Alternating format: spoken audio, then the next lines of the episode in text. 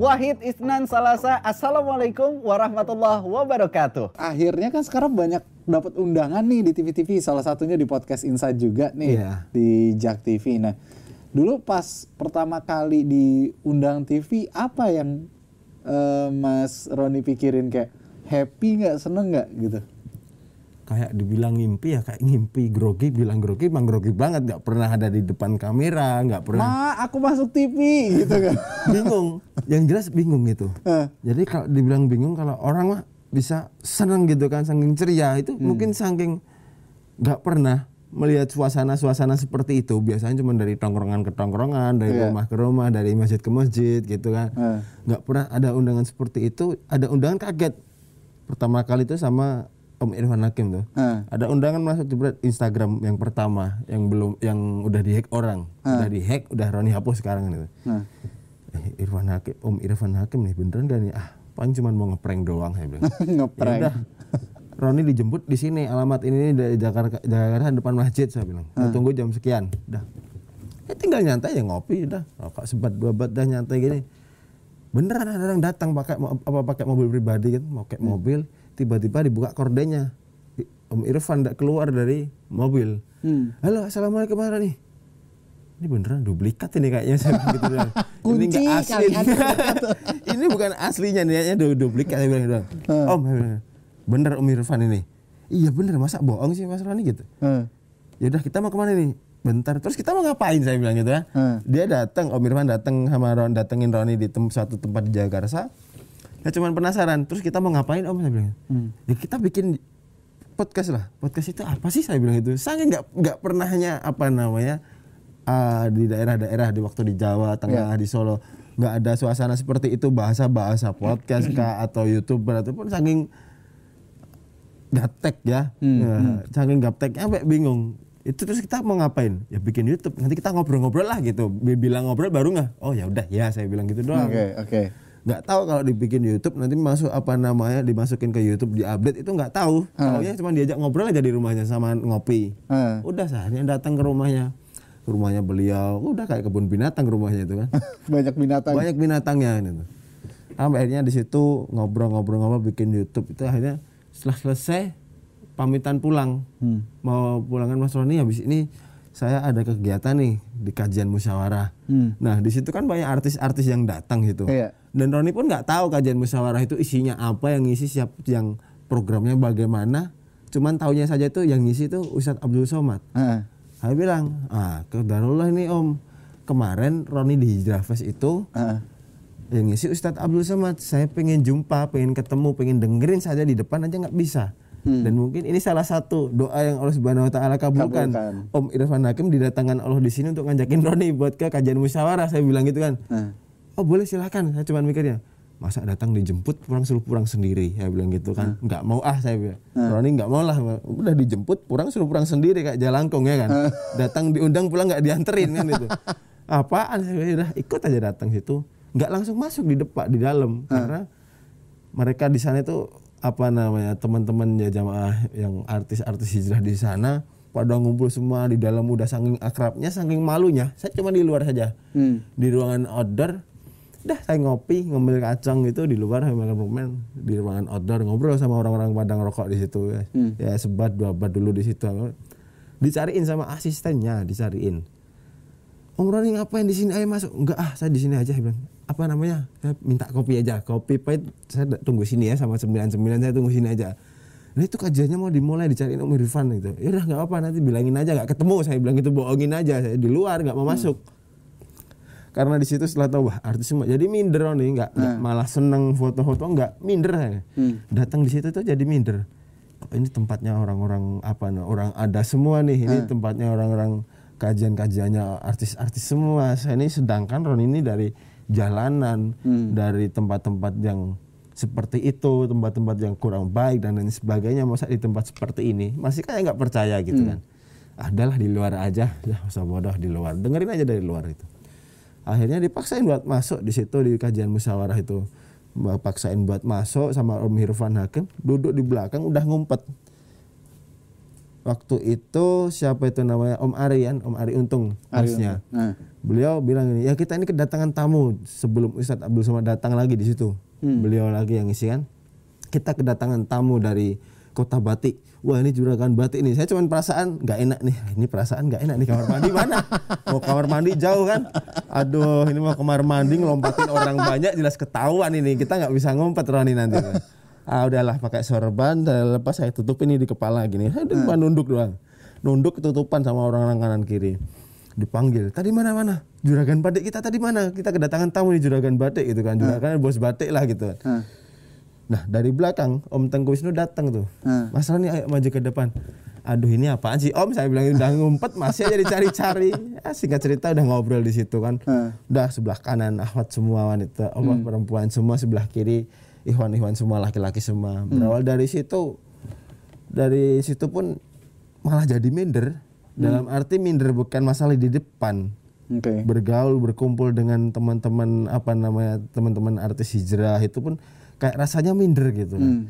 Saya ini siapa? Roni ini bukan siapa-siapa. Ngapain di situ? Udahlah pulang saja. Kadang ada bisikan-bisikan seperti itu. Hmm. Udahlah kamu ini dari jalanan ngapain nongkrong sama mereka gitu. Mereka kan artis-artis gitu. Kamu siapa? Kamu orang-orang jalanan saja. Udah nongkrong di jalanan sama mereka gitu. Hmm. Jadi menjadikan semangat Roni sebenarnya seperti itu. Ketemu mereka itu menjadikan semangat untuk menghilangkan image batasan-batasan Roni kepada teman-teman. Okay. Yang belum hijrah, yang masih di jalan itu pun malah menjadikan batasan itu hilang sendiri gitu. Terus akhirnya Mas Roni juga ikutan itu kan komunitas uh, Bikersubuhan.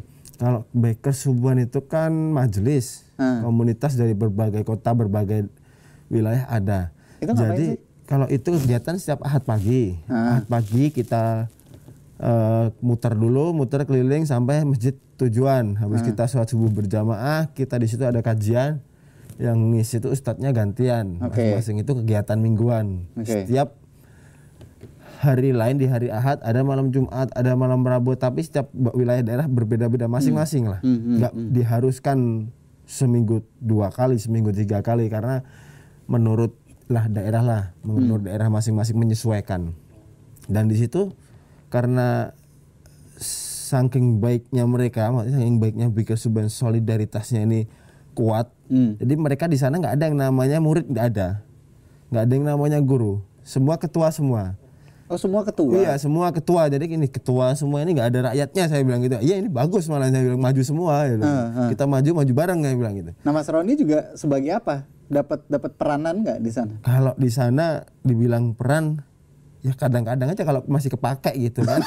Kalau masih kepakai ya. Kita Roni dapat peran, kalau nggak kepakai ya nggak cuma dapat apa namanya iklan doang gitu aja.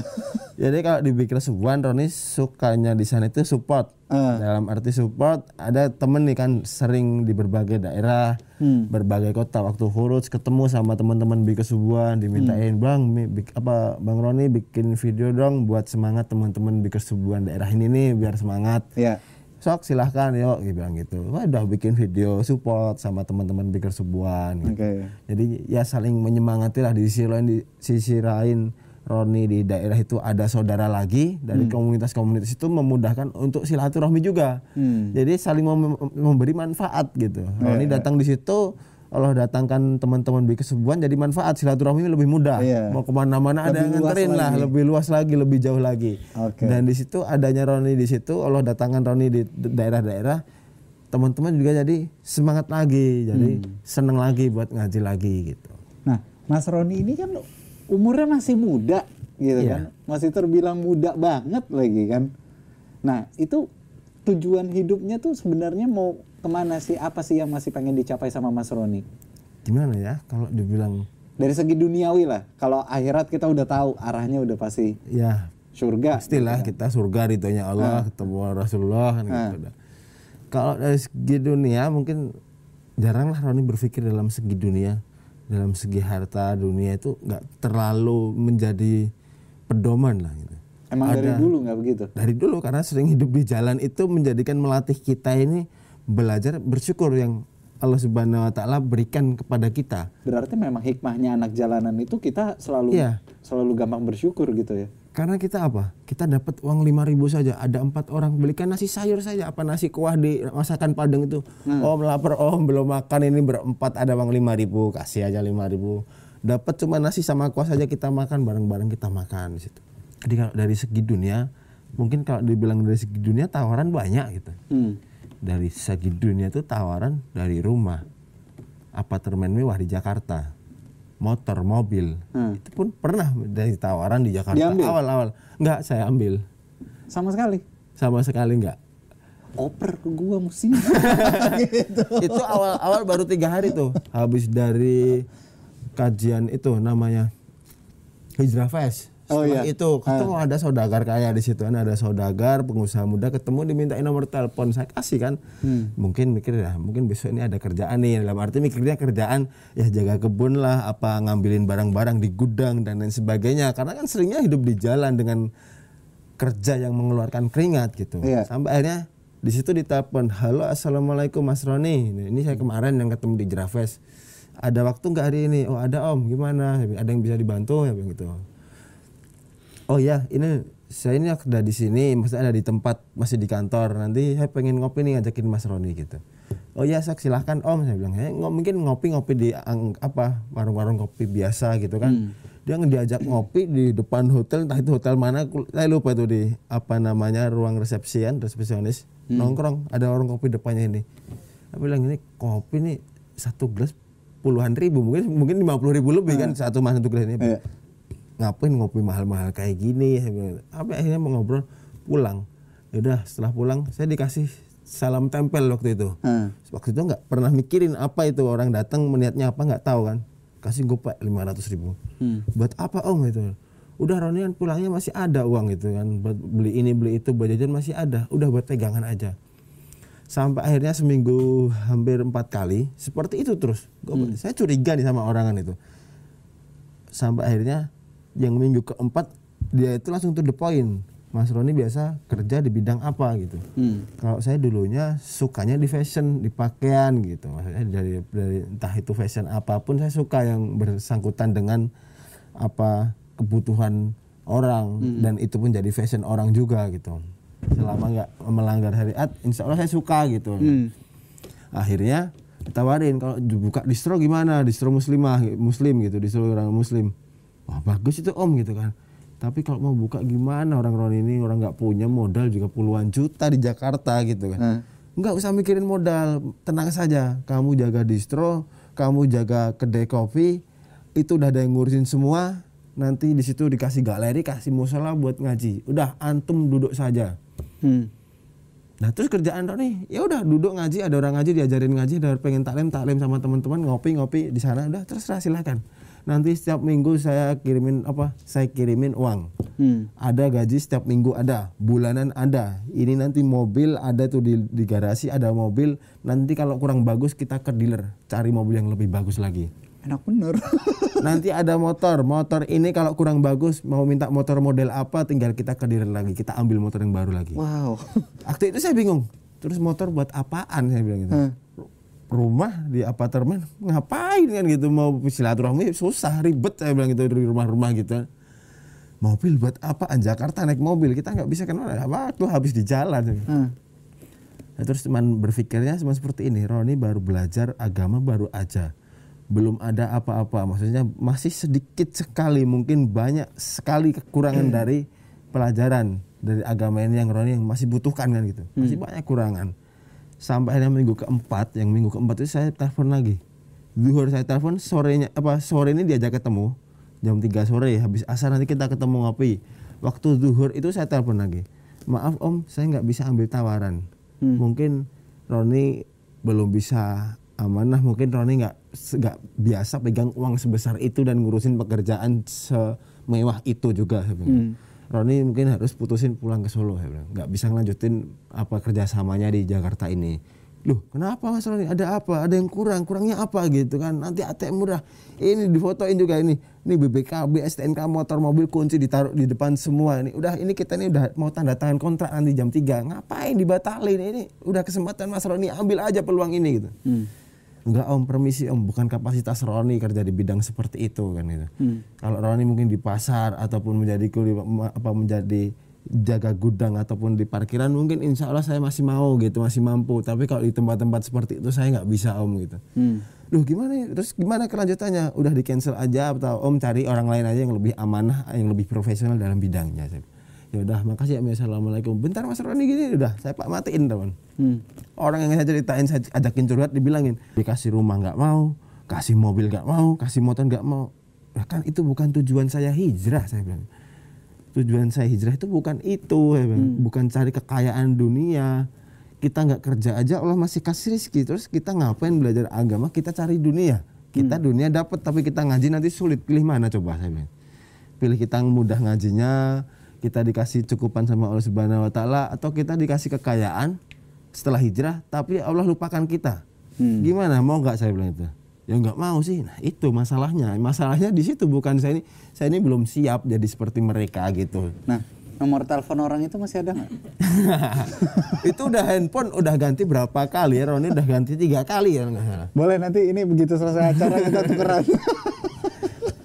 Jadi setelah dari situ waktu kurus gitu kan. Bekal kurang, uh. mau nggak mau handphone jual dulu, handphone Roni.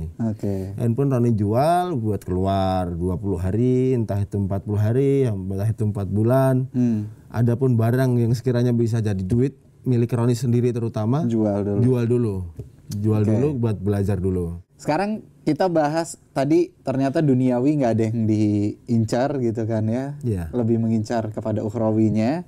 Tapi kalau untuk masalah... Itu pun empat kali loh, Beb. Empat kali? Ditawarin kayak gitu empat kali. Coba bayangin selama empat tahun, setiap tahun ada tawaran seperti itu. Pusing nggak gitu? Coba itu bukannya malah gua menjadi... mungkin gue tolak. Jadi itu bener. Sampai permisi. Karena emang apa ya, udah dari dulu Roni di jalan nggak apa begitu suka lah dengan yang nama... Uh, bukan. Ada tawaran juga dari... Permisi dari partai juga ada. Mm-hmm. Meskipun itu berkedoknya pakai peci, pakai apa namanya, pakai jenggot panjang, ya udah ada juga yang seperti itu. Iya, macam-macam lah ya. Iya, waktu khurus itu. Dan okay. kalau pulang hubungin nomor ini ya. Hmm. Nanti di majelis Mas Roni saya suplai semuanya. Okay. Mau kap ambulan saya kasih, mau mobil pribadi saya kasih. Hmm. Yang penting nanti Mas Roni pakai selalu itu barang. Nanti saya kasih kursi satu di sini. Ini apalagi tawaran-tawaran ini. Ah, Mas Aboda udah nggak dipikirin. Setelah pulang ketemu sama orang itu lagi, padahal nggak pernah Roni hubungin. Hmm. Nggak pernah dihubungin, ketemu orang itu lagi. Uh, Mas Roni udah pulang ya? Ya, Ustadz baru pulangin. Alhamdulillah. Yuk kita makan dulu. Udah habis makan saya bilang. Diajak makan. Gimana majelisnya? Udah lancar belum? Nah. Kalau nanti butuh apa-apa telepon ya. Nomornya kemarin masih disimpan. Saya cuman pura-pura lupa aja. Aduh, kecuci Pak Ustadz saya bilang, itu belum disimpan, kecuci saya bilang. Dikasih nomor lagi. Saya simpan lagi tapi nggak saya hubungin gitu. Ya kita tolak secara halus lah gitu. Oke. Okay. Jadi memang tawaran-tawaran itu kan akhirnya datang dengan sendirinya. Iya, datang dengan sendirinya. Nah, tapi ada nggak yang udah menawarkan untuk berumah tangga? Ya kalau berumah tangga, kalau mungkin orang iseng-iseng ya, orang nah. iseng-iseng itu banyak gitu. Tapi ketika adanya, ya udah alamat rumah mana saya datangin gitu, ada yang mempersulit. Ah, ntar lah nanti saya lupa alamatnya gini-gini-gini. Orang tinggal di situ kok lupa alamatnya. Alasan ya? Iya, alasan gitu banyak. Nah. Tapi dulu pernah dari orang Aceh itu hmm. ditelepon. Assalamualaikum Pak Ustadz. Waalaikumsalam warahmatullahi wabarakatuh. Afwan, ini dengan siapa? Oh, saya dengan ibunya si Fulan gitu. Hmm. Dengan ibunya si Fulan. Semoga Pak Ustadz nanti kalau sampai ke Aceh, datang ke Aceh, semoga Pak Ustadz bisa menjaga anak saya ya, menjadi ya, apa namanya, salah. Bisa pegang amanah ini dari saya gitu. Aduh, saya bilang. Ini maksudnya gimana Bu? Maksudnya nanti ada apa nih Pak Ustadz nikahin anak saya, itu orang Aceh, kalau dibilang orang Aceh kan cantik-cantik gitu. Iya, iya. Saya bilang, aduh ini gimana, ini pusing. Sampai sana, buat keluar empat puluh hari ya udah udah seneng banget, apalagi bisa sampai Aceh, nggak apa namanya halalin anak orang gitu kan. Eh. Ah, nggak kepikiran lagi sampai itu. Oke. Okay. Tapi ada juga yang diajak serius, itu tiba-tiba hilang. Nah, berarti sekarang kriterianya apa sih yang dicari sama seorang? Kalau kriteria dari Roni sendiri yang jelas mau belajar agama bareng-bareng, okay. mau menerima keadaan dengan yang seperti ini, maksudnya keadaan Roni saat ini belajar agama, yeah. saat ini sering iktikaf, saat ini sering silaturahmi, hmm. jadi banyak mentingin ah. kepentingan umat gitu lah. Iya, buat umat, banyakkan waktu buat di luar, di rumah. Maksudnya hmm. di luar rumah bukan hanya untuk bersenang-senang dengan orang lain ataupun mencari perkara dunia, bukan. Hmm. Tapi di luar untuk belajar juga, untuk kita silaturahmi. Siap menerima masa lalu dan mau membangun masa depan bersama. Gitu. Iya, itu benar. Ya, salah. Bahasa gua pinter banget. banget. Harus banyak-banyak belajar ya, Habib ya. Eh jangan lupa nomor telepon orang itu tadi dulu. Allah. Oke, okay, jadi yang dicari itu yang mau belajar agama bareng-bareng iya. dan bisa menerima kondisinya Mas Roni seperti saat ini gitu kan ya. Iya, benar. Insya Allah cepat menemukan jodohnya. Amin. Insya Allah dimudahkan segala urusannya, dikasih istiqomah juga sama Allah dan dikasih keberkahan hidupnya. Siap. Amin. Amin. Terima kasih Mas Roni sudah mau datang ke podcast Insight ngobrol-ngobrol bareng di sini.